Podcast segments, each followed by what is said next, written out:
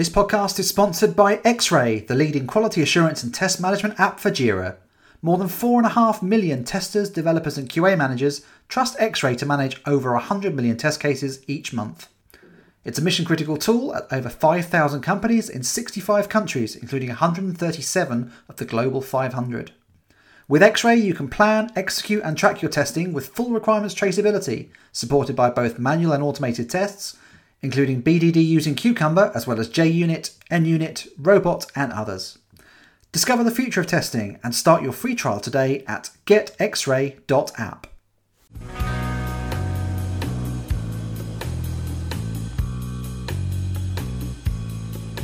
Welcome to Testers Island Discs, your most musical guide to software testing. My name is Mark Winteringham, and I'll be your castaway companion.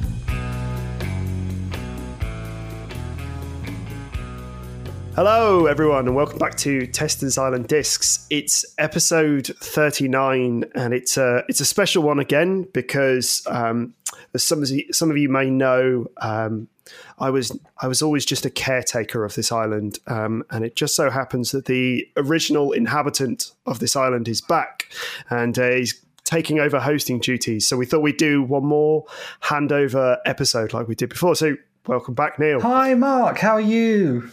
I'm good. I'm good. Yeah, missed I, you. uh, I escaped the island briefly. It was a bit like in Lost. I think I managed to get on a raft, but I paddled and paddled for about a year, and I just ended up back on the island again. But it's a, it's my second home effectively, and uh, it's weird sitting on this side of the microphone as as the guest. I, said, I did 25 episodes as host originally, and um, being on this side, little unnerving, I have to say. Yeah, I'm not totally confident in my hosting skills. I feel like this is like the end of term test.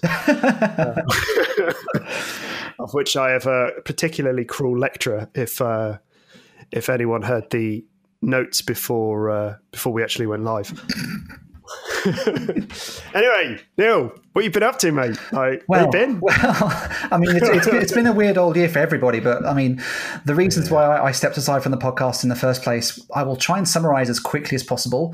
The um, the most ironic one is when we talked on episode 25, the original handover episode, I was talking about my then job situation and the fact that I felt like I was getting stuck in a rut, and what I really needed was to get made redundant, and that would shake things mm, up for me.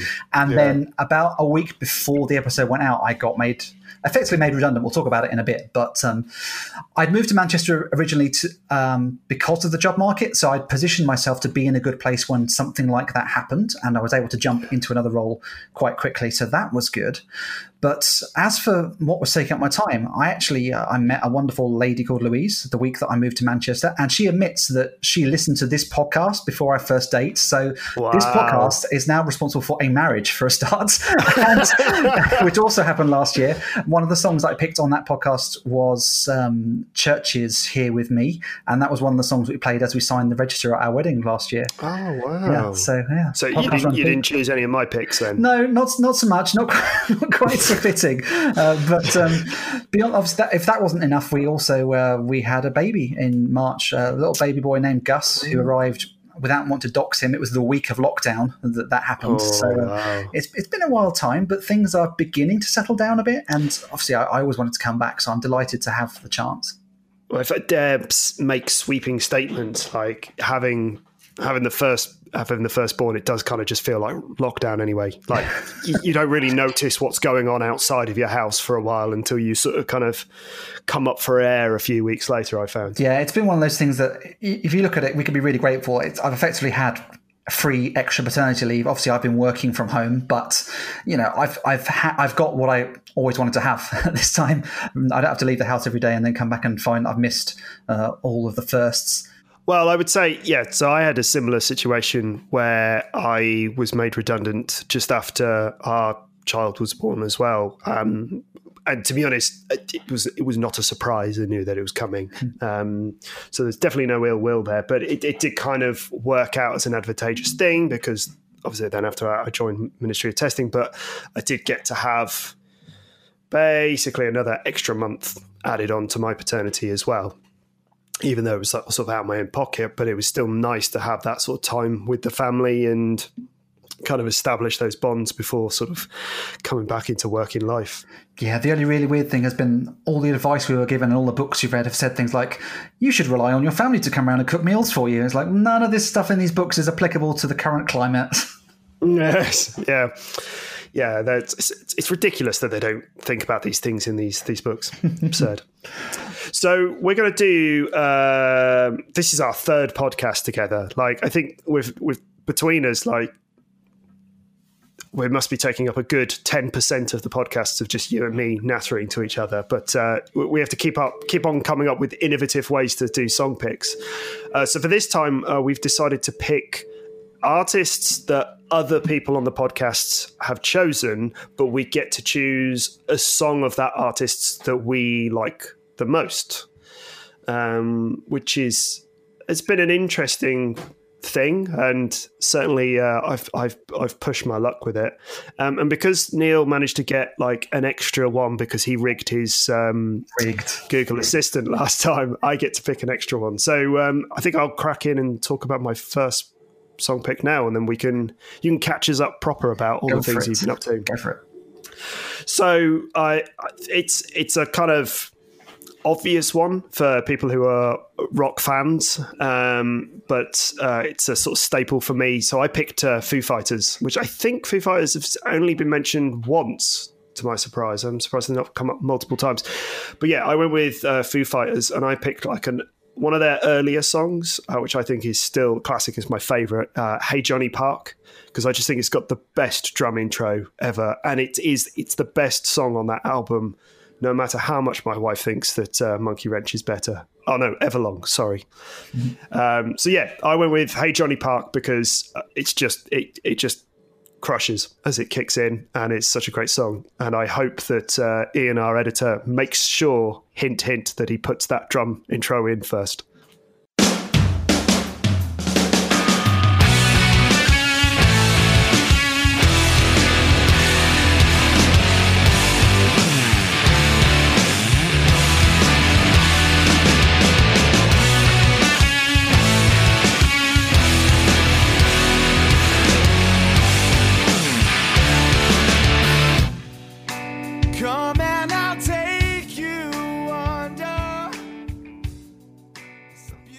That was Hey Johnny Park by Foo Fighters. So, yeah, you've had a, a lot going on. Um, how are things sort of on the kind of on the professional side, on the testing side? What have you been up to in that sort of space? Well, obviously, I found myself remote working again, which is something that I have done full time in the past. My previous role at Zoopla was a full time remote role. And I spent a lot of the time in that job kind of being a proponent of remote working and saying, "Hey, everybody should do this." It's you know, it, it's better than you might think it is. Um, the big difference between when I was doing that and what everyone is doing now is I chose to do that. I went into that job knowing that I was going to be doing a full time remote role, so I was in the right headspace for it.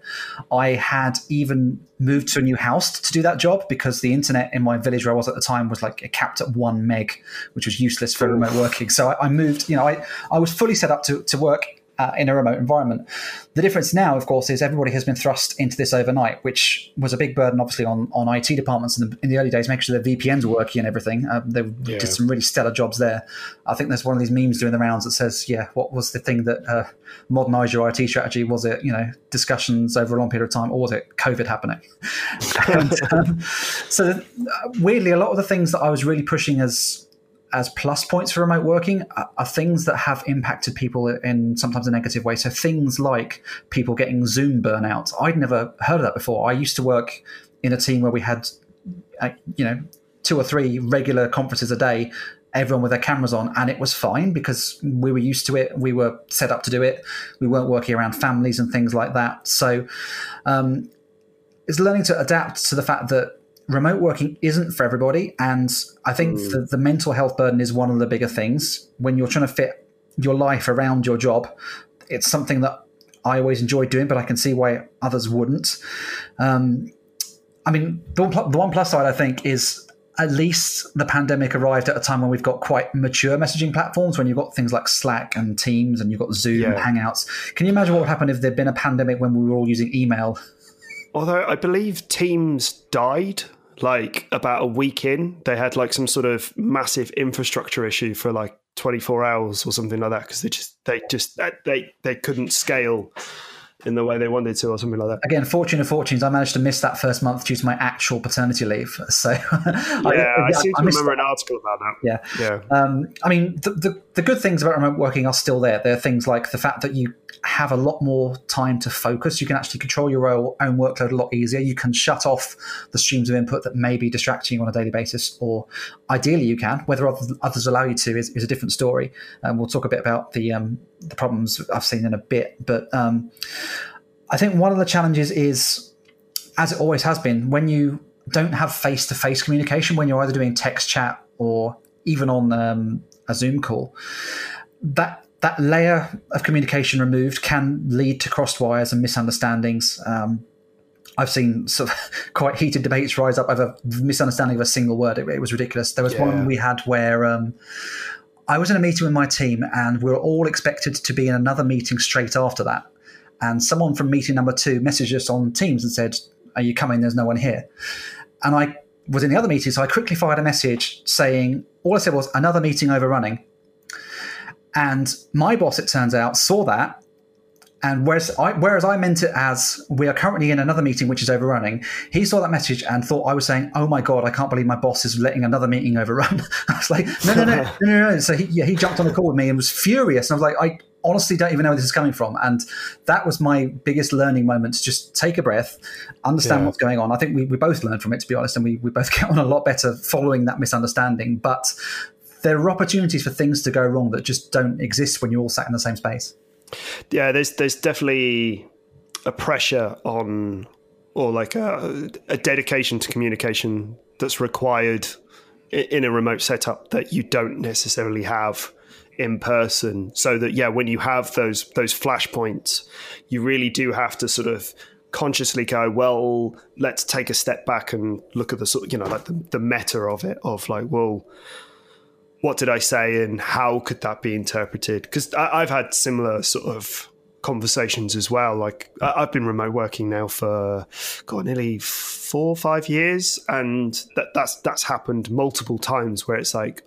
Like well, yeah, that sort of initial sort of visceral reaction of like, oh, why are you so annoyed with me? And they're like, oh, I see. Oh no, I didn't mean it like that. And then you sort of by taking that step back, that can be really useful as well.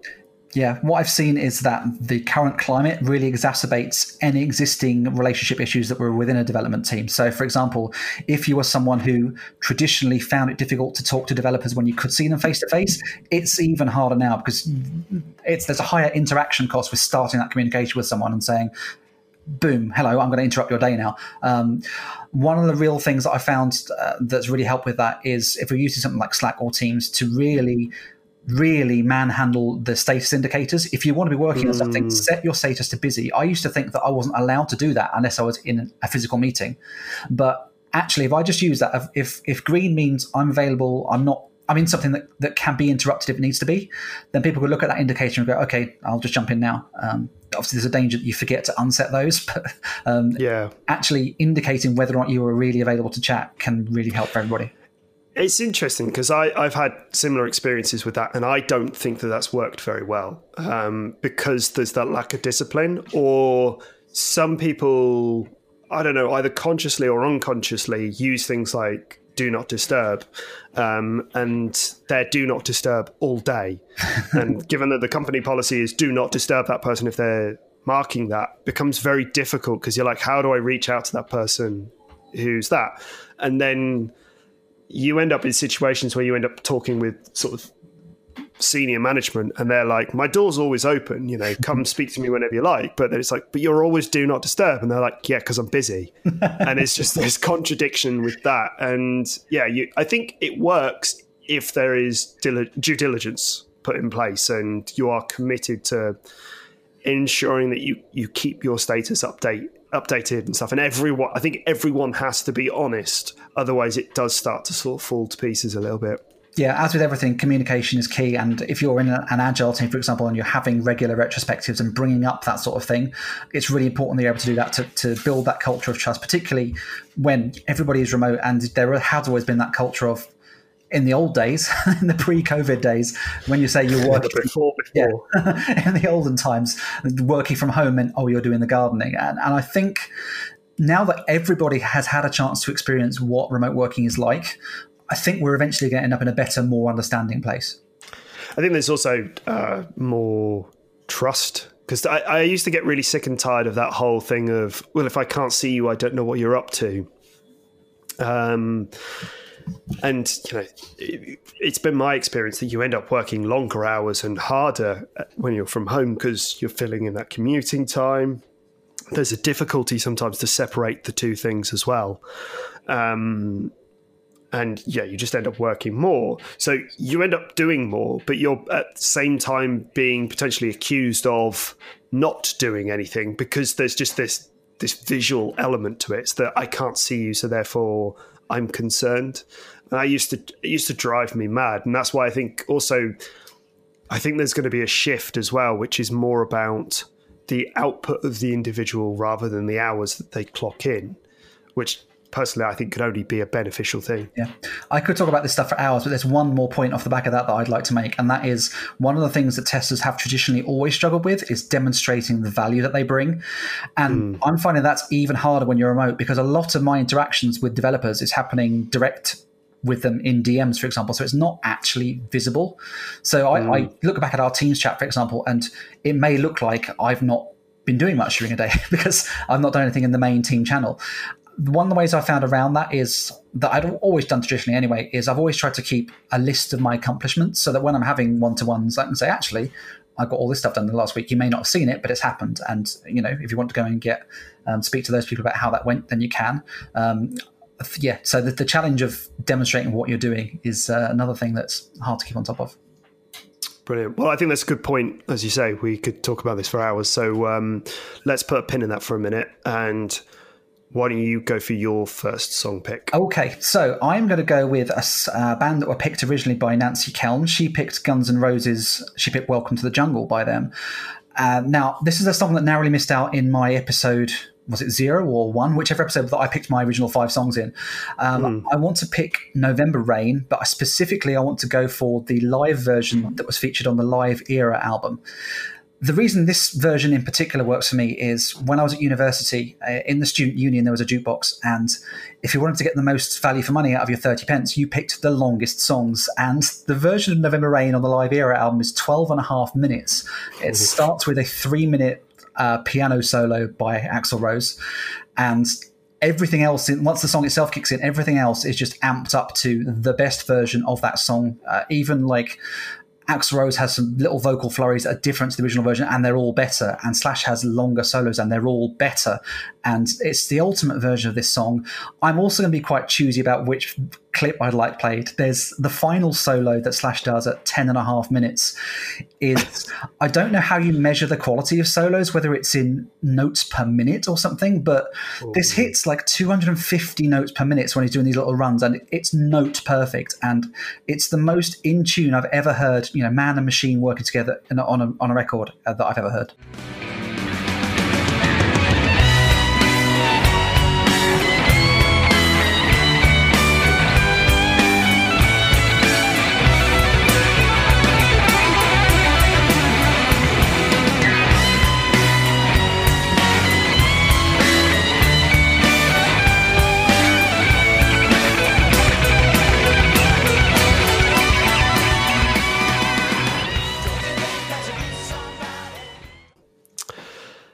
So that was November Rain by Guns N' Roses, specifically the live in Japan 1992 version. Um, we'll make sure we get that tracked down. Um, so I guess there is this this question around with the remote working stuff is that now that we've been kind of exposed to it en masse. I wouldn't choose the word exposed. Exposed. Um, experienced is that a better word? A virulent uh, experience, yeah. it's, the, it's, the, flipping uh, teacher's notes coming through again. but it's, yeah, is it a case that we're going to see more of this, or when, or if we return back to normal, uh, uh, you know, is it going to go back to the traditional everyone back in the open plan offices? Around the whiteboard stuff. I mean, at this stage, it's still kind of a crystal ball while um, while the pandemic is ongoing. But there are more and more news reports about high profile companies either announcing they're going to be fully remote for the rest of the year or permanently. And in fact, in recent weeks, I've seen stuff on LinkedIn from companies who are saying, in some ways, this is kind of the best thing that could have happened to them. They were in, in the process of about to sign expensive leases on new properties because they were expanding, so they were going to buy new premises. And actually, now they've learned to adapt to this new way of things that they don't necessarily need to buy a massive amount of city centre floor space. Yeah. Um, now, of course, that does leave the companies who have already done that. Um, I mean, my own company, for example, we opened a, a new purpose-built office in the middle of Manchester last August, which is now, uh, although partially reopened, is mostly sitting idle. And I can understand companies wanting to get value out of that. And also, there's the stuff. There's all the rhetoric at the moment around that the government are giving about city centres need office workers, you know, to survive, be it the Prets of this world or just having people spending money in retail sectors. Those coffees aren't going to buy themselves. Yeah. but I think companies are definitely going to need to adapt, not just because of the virus itself and, and you know, for the, the health and safety reasons, but workers are going to have newer expectations now. I think when people are asked to return to the office, I don't know who has or hasn't been asked to do that yet, but first of all, the questions are going to be, well, what is it that you're expecting me to be able to do in the office that I can't already do remotely? Now, it may well be in certain sectors. Face to face communication is much better. And I'm thinking particularly of things like exec boards who want to do big long distance planning meetings about you know plotting out the next 12 months or whatever it's probably much easier for them to do it face to face rather than electronic whiteboards and things like that but i think yeah workers are going to be uh, the key to driving who goes back to the office and when and there is some some kind of troubling messages at the moment coming from from the UK government in particular. We see it particular across the world with schools, the fact that we're still seeing uh, infection rates rising across the world, and yet we're determined to reopen the schools. And my wife is a teacher who, thankfully, is still on maternity leave for a few more months. But I think teachers are the next people to get thrown under the bus. As much as the the NHS has been lauded and protected through a lot of this and celebrated, teachers mm. are hmm. getting a pretty raw deal right now. And I think in the private sector, we're a lot more fortunate. Yeah, it's I've I've got a few people in my life who are teachers, and um, it's interesting talking with them about how they've adapted in different ways.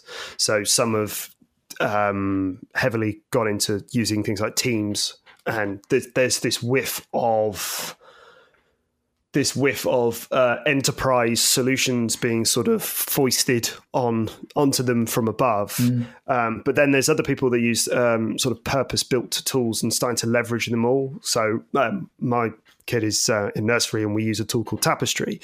Um, so there is this is all it's like a it's kind of a social media platform but it's designed to make sure that everything's super locked down and it keeps that sort of connection between the teacher or the nursery worker, the parent, and the child, and that works really well. So I wonder as well is that not well, not only will we see this sort of explosion from working from home, but will we see all this sort of explosion in new tech that sort of comes out um, to help support these different contexts? Because just because you're at home doesn't mean that you're not got specific challenges based on the sort of the space you're in to achieve what it is, whatever you're trying to achieve.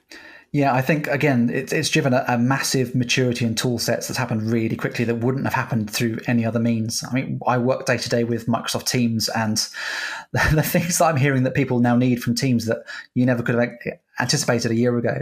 Uh, again, i am hearing school stories about when they're running classes over Teams and I don't know whether they fixed this yet, but there was a time when a moderator could not control whether other people were on mute. So if you had a classroom of 30 kids, they were all just able to unmute themselves and just interrupt at any given time. They, I, think, I think they may finally fix that now. But I've also seen uh, in my organization that when you're running like a live meeting, like a company wide meeting, and there's an option to allow people to uh, ask Q and A's anonymously, and there's no option to turn that off. And what that meant in the early days when we weren't you know we hadn't found our feet yet. People mm. were asking questions anonymously, and knowing they were anonymous, they were asking some very, um, I'll say, poorly worded questions. Uh, they were they were insensitive, and um, they, they were they were kept, they were covered by the cloak of anonymity. And to the extent that we've had to implement an internal policy of you know our online meeting etiquette because the tool won't yeah. turn off anonymous messaging. So we've had to say, do not use anonymous messaging unless you have a, a good reason to do so. It's interesting times ahead, that's for sure. Um, well, I, you know, I don't know if there's much more to sort of talk about it, or if there's all day to talk about it. It's. Um, I think the really interesting thing is that it's proving to be as, as much of a, a, mental health crisis as a physical one. Obviously, the the uh, coronavirus is is terrible, but the impact it's having on people's mental health when unchecked is um, quite devastating. Yeah, it is. Yeah, and for me personally, like I've, I've realized like just how unbelievably lucky I am to have a garden. And I know that's sort of like almost a cliche thing to say now, like after sort of six months of this, but just having that open space to, to be in and away from a desk has been, it is a privilege to sort of have that. And whereas others, you know, they're in the house, they're in the flat and it's 24 seven. And there's, yeah, there's that real challenge to sort of break apart like your personal life and work and also, you know, keeping yourself healthy, like both physically and mentally at home. Right, I should uh, pick another song because this is starting to get uh, uh, slightly dark. Um, so, uh, what am I going for? What's my next song? Okay, so yes, I um, I'm cheating a little bit with this one um, because basically uh, Frank Turner has been mentioned multiple times um, throughout the the series, um, and a few of his solo bits and pieces um, have popped up. Uh, but uh, to be like a hipster, I knew I, I knew uh, Frank Turner before he went solo. Um, but I, I, was a big fan of his uh, original band, Million Dead. Um, and I was in a band myself at the time, and we actually got to support him just as he started going solo, um, which was an interesting experience. But yeah, so he had um, they did a couple of albums with uh, Million Dead, and the second album, Harmony No Harmony, was uh, is it's a great album, and it's one that uh, both me and my wife go back to quite a lot. Actually, um, it's God, it's nearly must be getting on towards twenty years old now that album, but we still listen to it quite a lot. So I've picked um, one track from that, which is called "To Whom It May Concern." I don't really have anything else to add that, so Ian just put it in there. and Ian, leave that bit in. That's amazing. oh dear.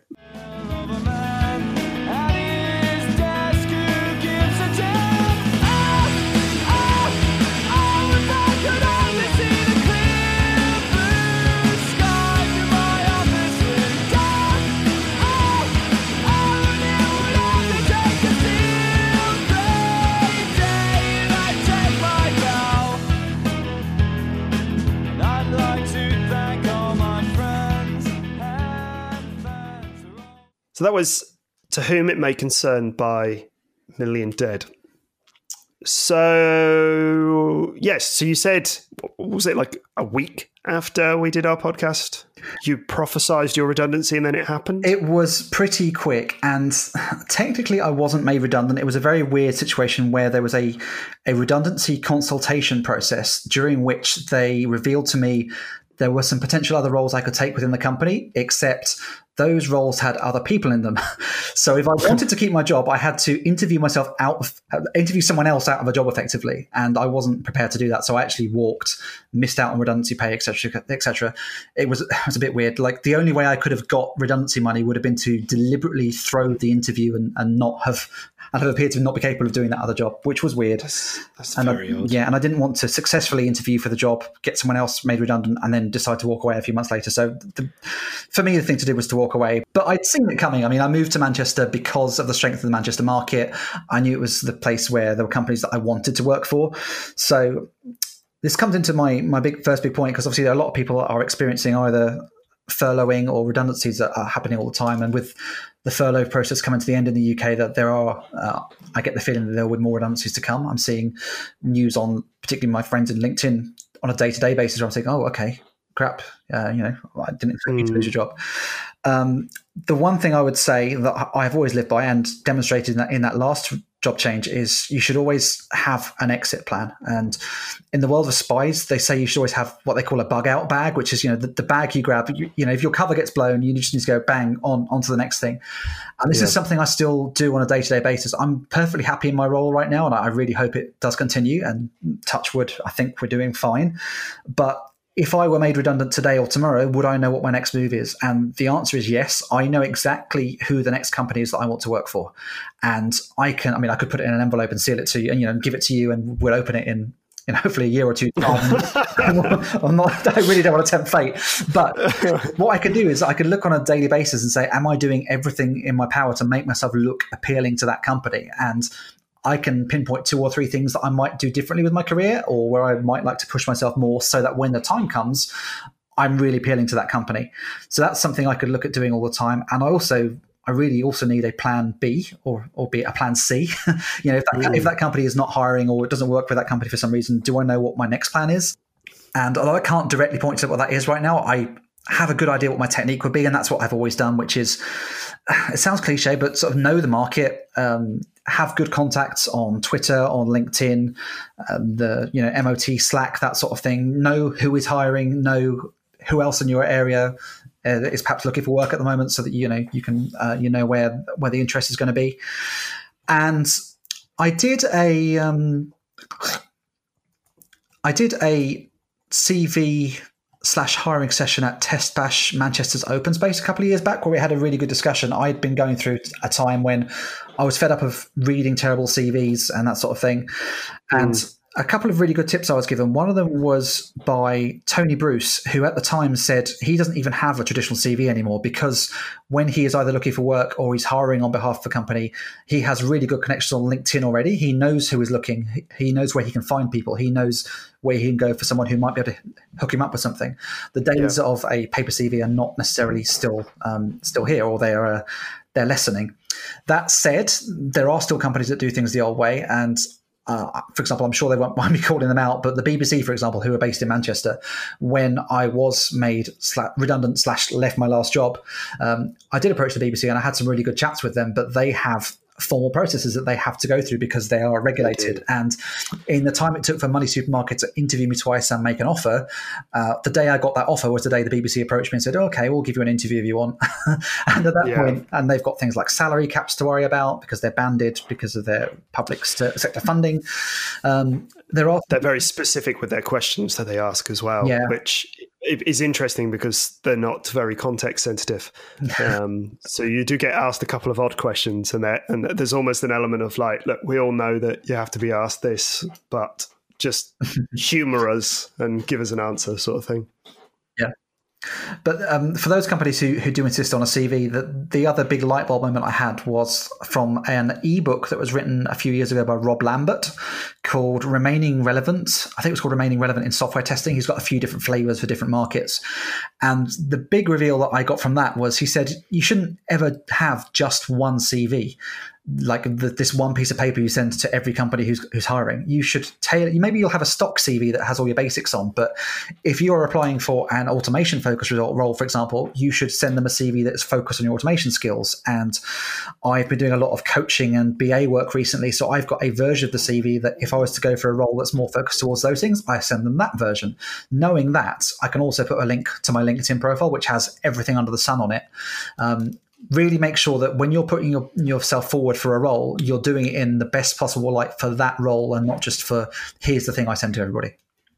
There's a good little trick that I learned from a CV workshop years and years ago, but it sort of goes to that sort of customized CV thing as well. Is that um, what I was taught was look at the job spec, find out as much detail as possible, and find out what are the three core things that they're trying to solve. So, like maybe it's like the three main things in the roles and responsibilities, or two of them from that, but there's like a block of text before it that's talking about some sort of challenge they face. And then in your CV, you actually put three bullet points at the top of your CV that says something like Mark is a tester who can.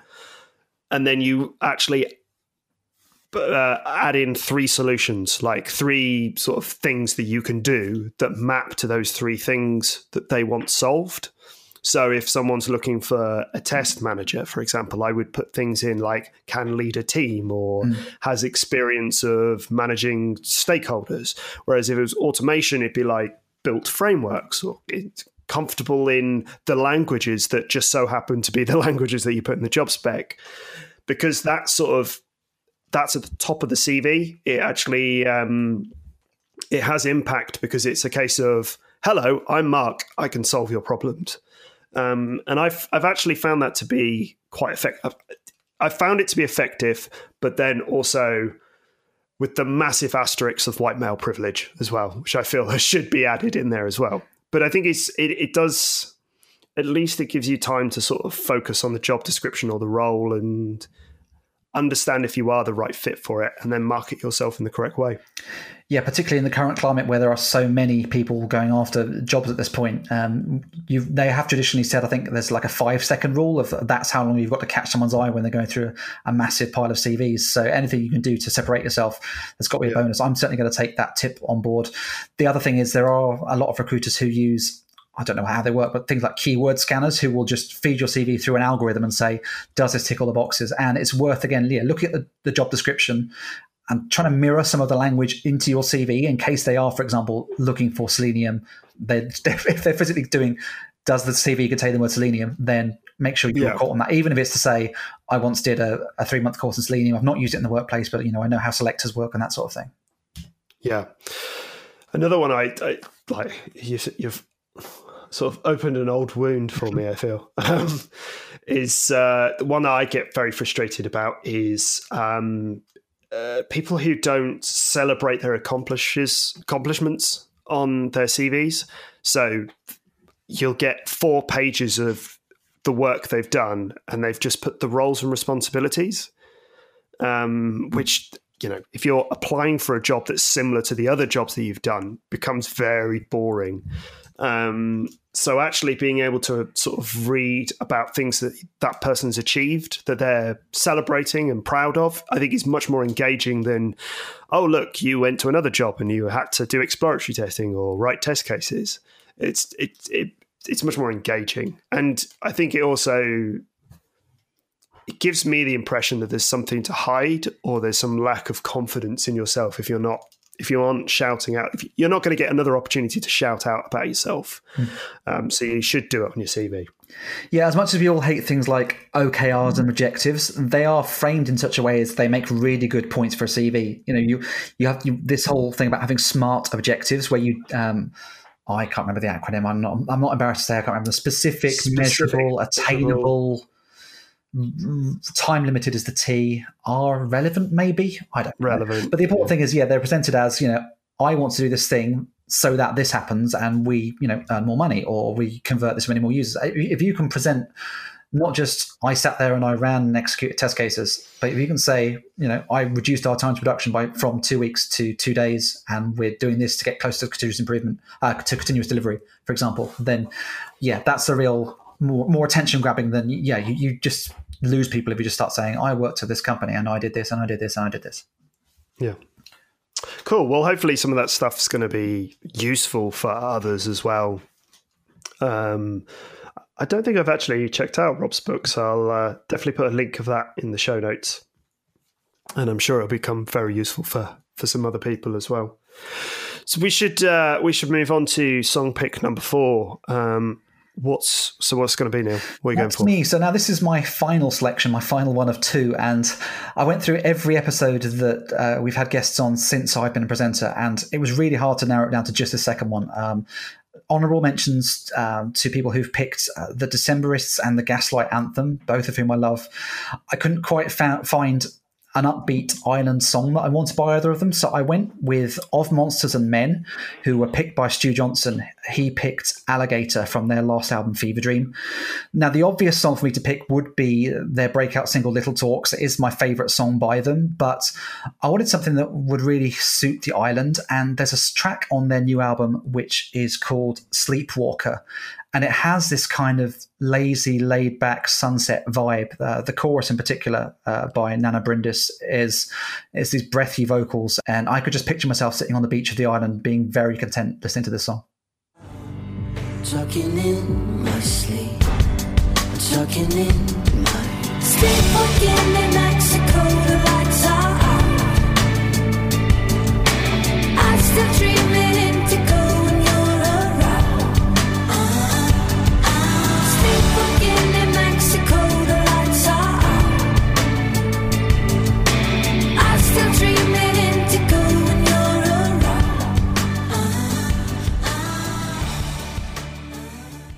That was Of Monsters and Men with Sleepwalker, as picked by, oh, me. We've had a host change. I wasn't, I wasn't expecting to switch mid episode, but it appears we have.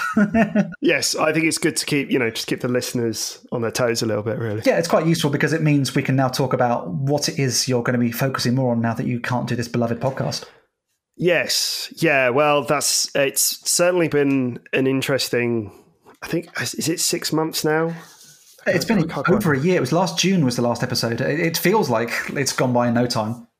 Yeah, yeah, it's crazy to think it's been a year sort of working on this. But yeah, obviously, as we've been talking a lot about sort of the impact of um, lockdown and the changes on individuals, it's obviously had, it's been a challenge for us at MOT. Um, I think Richard's talked a little bit about it on Twitter about sort of the, the, the challenges we face with the fact that I think we've come to realize is that we were a predominantly an event based company and we now live in a you know world where large events are not going to be appearing anytime soon. Um, so it's a case of what do we do? What do we do to not just you know not just cynically keep the sort of lights on in the company, but also how do we do something that's worthwhile and valuable to the testing community and keep supporting them and stuff. So yeah, it's been a real. There's been it's there's stuff that's bubbled up, but we've been working very very hard to change things and sort of pivot internally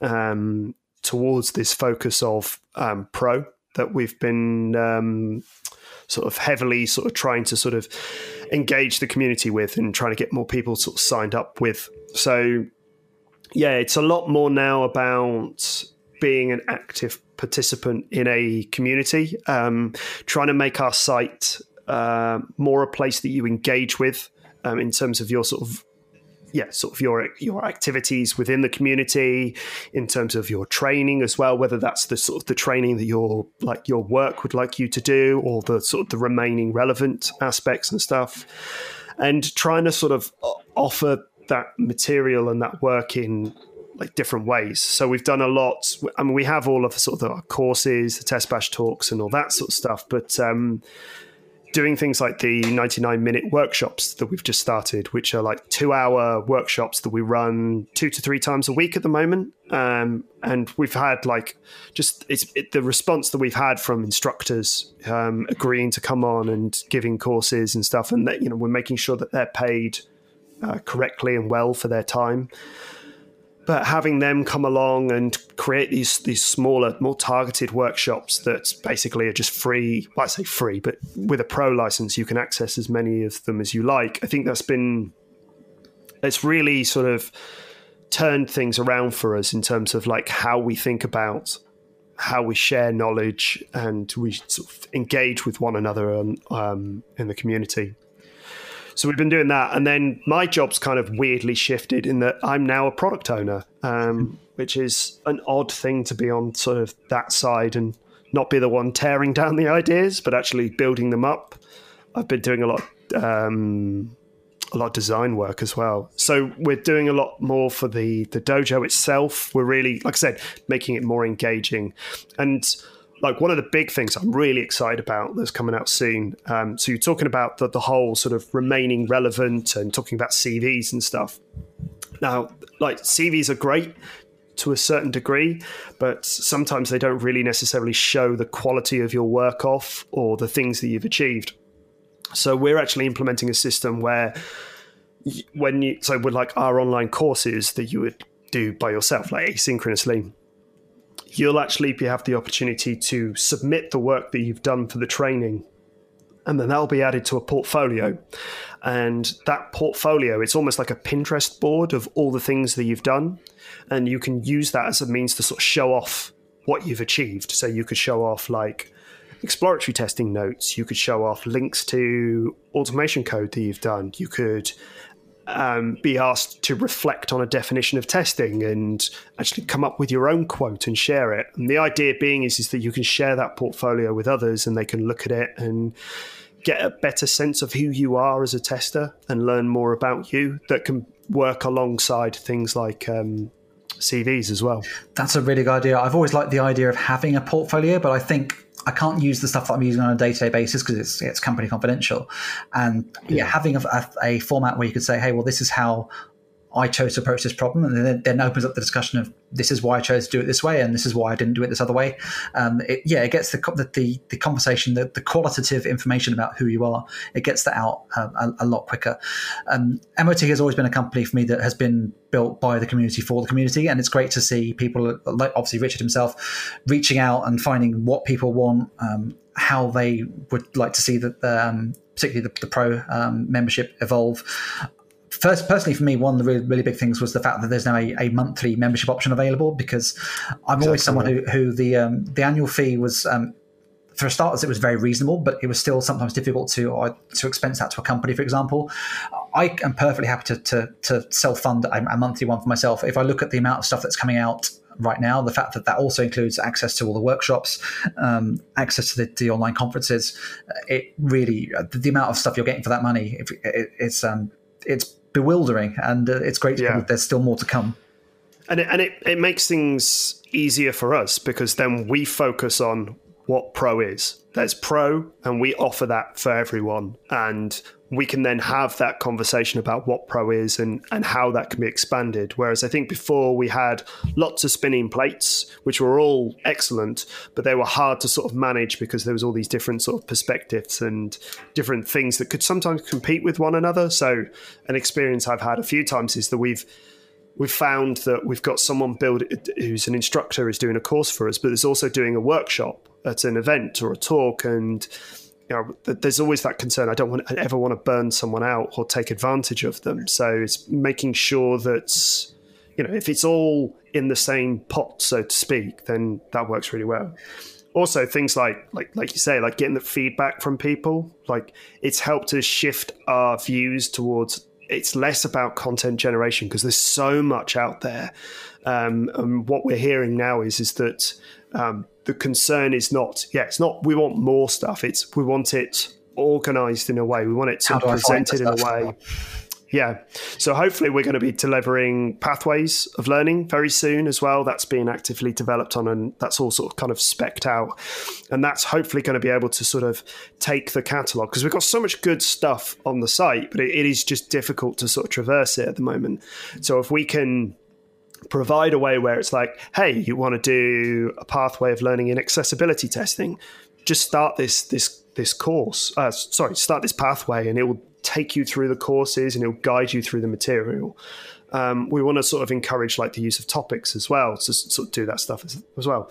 So yeah, there'll, hopefully there'll be lots of different pathways. I hope to actually meet, uh, reach out as well, and it not just be myself creating these pathways, but actually speaking to others who actively engage with the with the catalog as well and get their feelings and thoughts about what sort of pathways we could create and have them become curators of their own pathways because I think that'll be a really valuable way as well as it, because it's becoming you're getting different perspectives of the information that exists out there as well.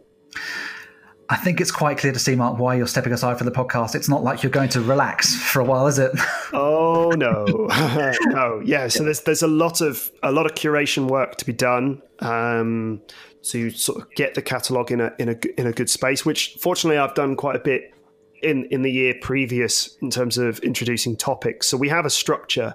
We just now need the means to sort of present it, and it's like these things, pathways, portfolios. Um, I should also mention badges as well, um, which are obviously a popular thing, but they're worthwhile having because we're going to use badges as a way to show off how you've contributed to the community, how you've worked within the community. So the portfolio shows your skills, your knowledge as a tester, but the badges will show, hey, I've spoken at a test bash. Hey, I've interacted on the club X amount of times. I've donated X amount of money to the scholarship. I've supported people in this way. Like that stuff should be shouted out about as well. So you get the complete picture of who this person is, who they are within the community, and then who they are as a tester as well.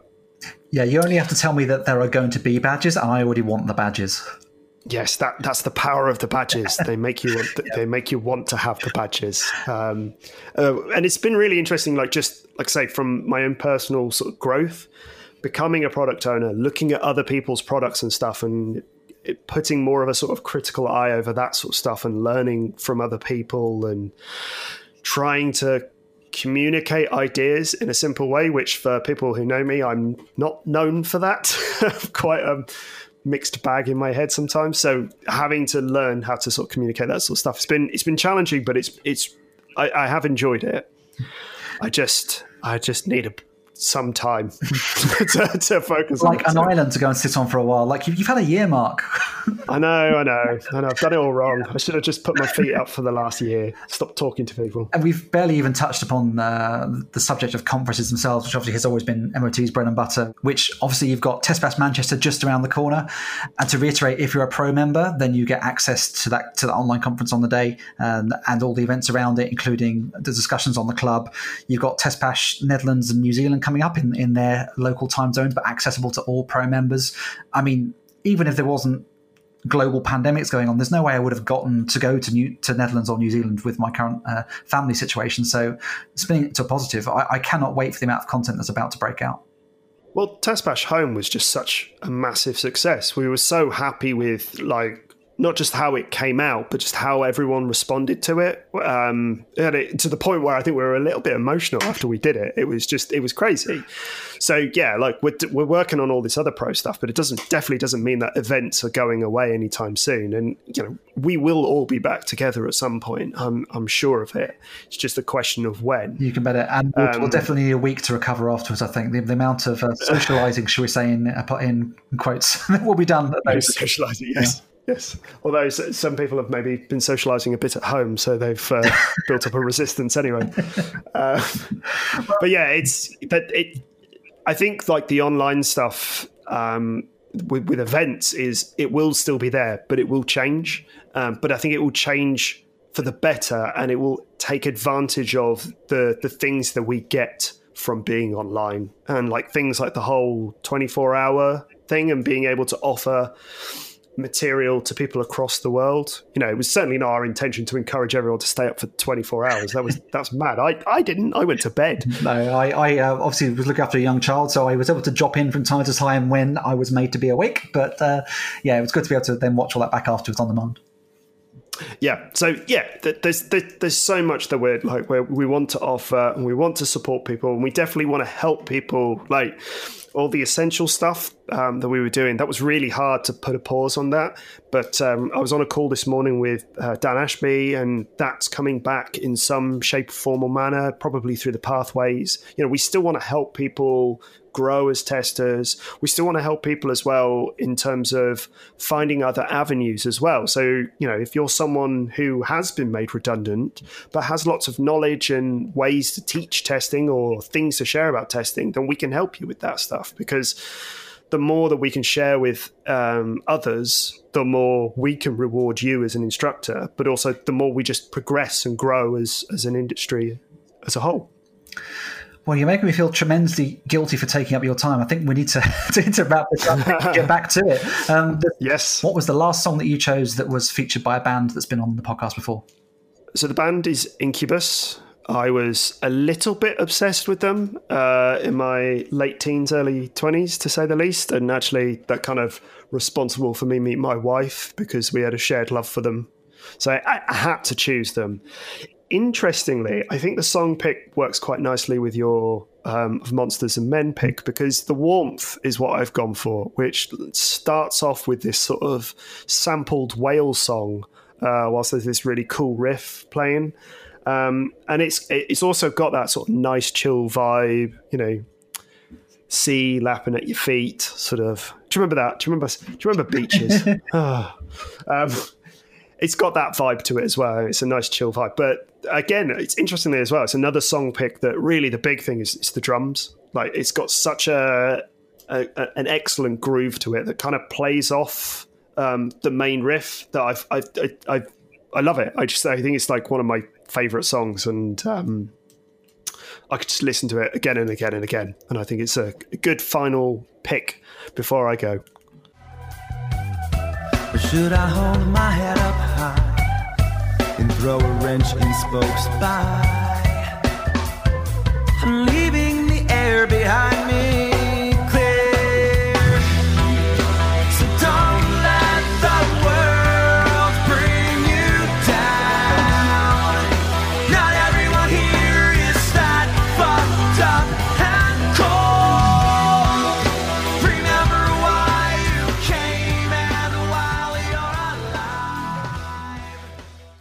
That was the warm sounds of Incubus with the warmth, bringing us a, a soothing conclusion to uh, what's been a, a deep dive through the troubles of the coronavirus pandemic and hopefully some of the green shoots that are coming out of the other side of it.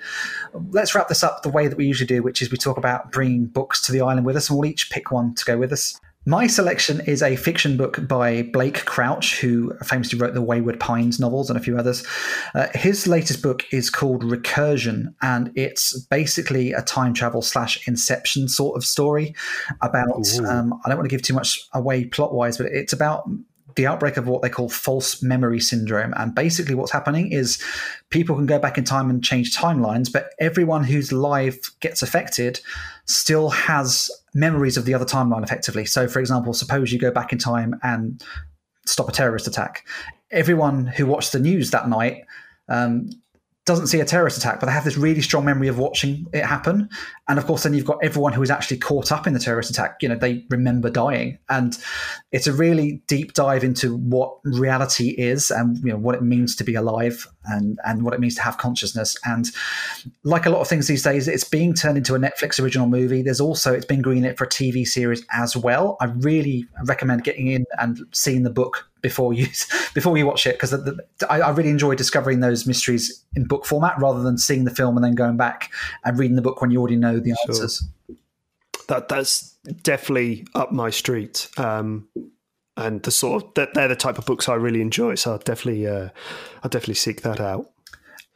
Um, well, I should talk about my book. Um, so I, I was, do I go fiction or non-fiction? I decided to go for non-fiction. Um, the last sort of couple of years is a sort of little side thing with all the work I've been doing. I've been sort of uh, amateur interest in um, AI, AI safety, and AI ethics, um, which has sort of kind of opened up a lot of interesting books and stuff that I've been reading around that. But uh, one of the books that I picked that kind of was sort of one foot in that space of you know the ethics of AI and how it could be impacted, but then it also ended up being a sort of design based book as well. Is um, Invisible Women: Exposing Data Bias in a World Designed for Men by uh, Caroline Criado Perez. I think I said her name correctly, um, which.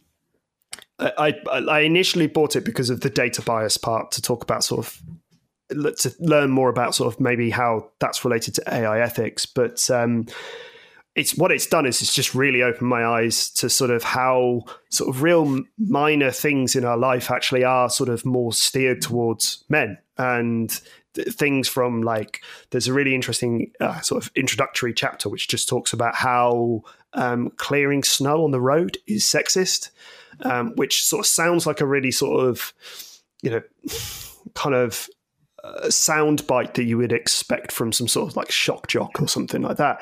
But actually, when you start following the the data behind it or the lack of data, um, it really starts opening up um, like ways in which both men and women are negatively impacted from it. So it's a really fascinating book. I'm about halfway through it. Um, I did get slightly distracted by Ghost of Tsushima on PS4. Um, so let's yeah let let me never pretend that I'm high minded. Um, but yeah, I hope to finish that very soon. And I think it's I think it's a fantastic book, and I think for any tester, it's worth reading because it actually highlights how the absence of things can actually have a massive impact on the thing that you are, the decisions you're making, or the products that you're creating. Excellent. I'll be sure to check that out uh, without wanting to dox myself. It's my birthday today, and I've got an Amazon voucher that I need to spend. So I think that might be uh, near the top of my list. Oh, I'm sorry. I should have said happy birthday at the Oh. start of the podcast. I did intend to, but we just got, I got so excited that you're back. Talking to you for an That was my best present I could have had anyway. That is a patent lie. I. I will say, for those of you who haven't got an exhaustive knowledge of our back catalogue, uh, that book sounds like it will pair really nicely with one that was selected by Claire Reckless, who picked the book Technically Wrong Sexist Apps, Biased Algorithms, and Other Threats of Toxic Tech, which is a lot more directly focused towards tech, but um, two very valuable books that I think ev- everyone could do with reading.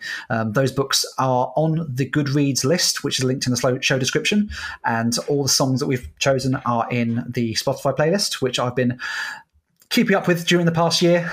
Eve, it's been really, You have. It's been really good fun. Yes, thank you for doing that. when episodes have dropped, for example, in the middle of the night, and I've been up doing feeds, I've been sat there, just, you know, skimming through the episodes to get the songs, to get them on the Spotify playlist ASAP. So uh, it's um, Yeah, which has been tricky with some of the picks. I'm sure. Uh, thanks, James. Yeah, Yeah. Mark Tom Mark Tomlinson's ones were certainly uh, esoteric. um, so normally this is the point at which we wrap up and say, um, what have you got, got coming up? I suspect you've covered everything that you're you're uh, got on the horizon. Yeah, the focus is just you know improving the pro offering, expanding the site, and just making it better, and getting feedback from people. So you know, if you have any thoughts, if you're listening to this podcast. And you have any thoughts or ideas to share with me, I am certainly open to discussing them and finding out more. Super duper. As for myself, as well as Testers' Island Disc with Neil Studd coming back, uh, myself and Dan Billing have recently restarted the Screen Testing podcast, which is myself and Dan being pedantic about films, often involving tech. We've kind of into season two now. We're trying to do a lot more tech focused films. So we've uh, hopefully by the time this is out, our episode about the social network will come out, and that I think may be one of the best episodes we've done. It gets uh, we've got Jenna Charlton at She Wrestles Test on that episode, and we get quite deep into some of the systemic problems within tech, and it's I think it's quite an enjoyable episode. And on top of that, I've started doing trying to do some sort of streaming stuff recently. Um, my Twitch setup hasn't been brilliant. I was inspired by the stuff that you yourself, Mark, did with automation and testing on Twitch. Um, I'm doing some stuff at the moment once a week on YouTube. I've got a series called Let's Explore, where basically I set out with a small mission with no idea how I'm going to do it, and then I muddle my way to a solution, basically to remove some of the stigma behind having to get things right first time. The fact that we learn by making mistakes. So um, it's going to work quite, quite well so far. Thanks to everyone who subscribes. Uh, I still don't really know how all the tech works. So all I'll say is check my Twitter at Neil Studd, and whatever I'm doing, wherever I'm doing it, it will be on there. Right, Mark, I really do need to let you go because your time is far more valuable than spending it with me. N- nonsense. maybe maybe necessary, but not uh, not valuable. Unnecessary evil, but it's it's been an absolute pleasure. And on behalf of everyone who's been listening, thank you very much for for keeping the uh, the lights running on the island. You know, you've not got a generator or anything. I don't know how you've done it. Oh, it's, um, um, lots of fire. Ah, okay. I'll have to put those Yeah. out. I'll put the fires out, and we'll get. Uh, Yeah, you, you might be down on a few coconuts due to the trees I had to burn. but we'll be back in next month with episode forty with me and a guest. Back to the way it used to be. Uh, it's the end of an era, but it's been a pleasure, Mark, and you'll always be welcome back anytime. Yeah, we should do a chat like once a year, just as a state of play sort of thing. Yeah, yeah, it'd be good to come back. Like, yeah, some point next year, have another chat. Think of another arbitrary way to pick some songs. and you can keep up with the podcast on Twitter at Testers Island. If you're interested in being a guest on the show, there's a link to the sign up form in the show notes. And all that leaves me to say is thank you, Mark, from the bottom of my heart. It's been a pleasure. Cheers. And we'll speak to you all again very soon. Thank you very much, everybody. Bye. Bye. Testers Island Discs is brought to you by Ministry of Testing. Written and produced by Mark Winteringham. Created by Neil Studd. Theme music by Green Day. Follow us on Twitter at Testers Island.